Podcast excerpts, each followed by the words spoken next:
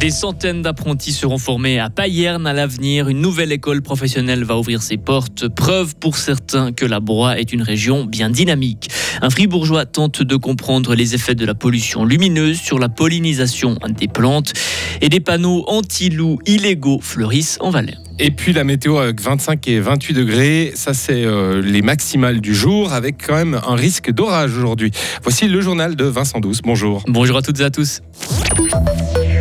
Gaëlle Talman, titulaire, la gardienne fribourgeoise débute bien la première rencontre de l'équipe suisse féminine de foot. Les Suissesses débutent à l'instant la Coupe du Monde en Nouvelle-Zélande. Un premier match contre les Philippines. Des apprentis donc qui vont se former à Payerne. Ce sera possible grâce à une nouvelle école professionnelle. On sait depuis le début de l'été à quoi va ressembler ce bâtiment. 44 salles de classe, une cafétéria de 450 places, le tout en bois avec des façades recouvertes de panneaux solaires.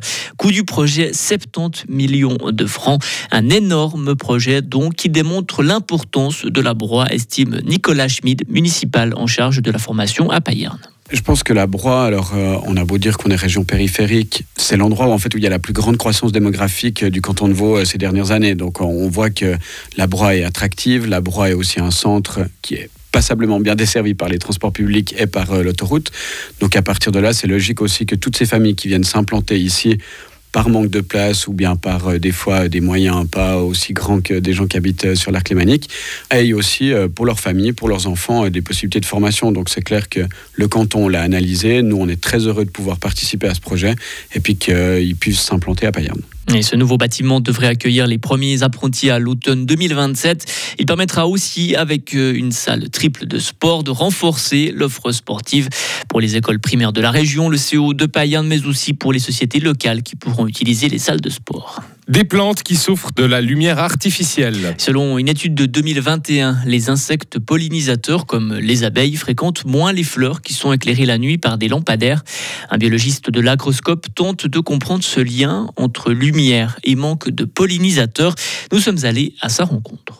Une parcelle de Saint-Aubin en jachère. Vincent Grenu est là pour nous présenter les installations qu'il utilise pour ses expériences. On a une lampe qu'on a posée en plein milieu de cette jachère et à chaque fois en face de cette lampe, on a quatre plots expérimentaux. Donc c'est ce que tu vois là. Ils font toujours 2 mètres par 4 mètres. Ils sont délimités par les, sticks en bambou là. Et puis comme tu peux voir à l'intérieur de ces plots, nous on a semé une communauté de fleurs sauvages. Donc on peut regarder, il y a des trucs qui sont venus naturellement, mais il y a des trucs que nous on a plantés. Là il y a de la carotte sauvage, là il y a de la euh, malva sylvestris, il y a des, des voilà, il y a pas mal de trucs. Mais alors, qu'est-ce qui est fait de ces petits carrés sauvages? Une fois par semaine, ces plots, on vient et puis on vient euh, explorer un peu qu'est-ce qu'il y a comme communauté d'insectes qui y vivent, puis surtout qu'est-ce qu'il y a comme interaction. Et puis on teste s'il y a un effet justement de la pollution lumineuse, donc l'éclairage qu'on met en place là, par rapport à ces plots. Et des insectes, il y en a.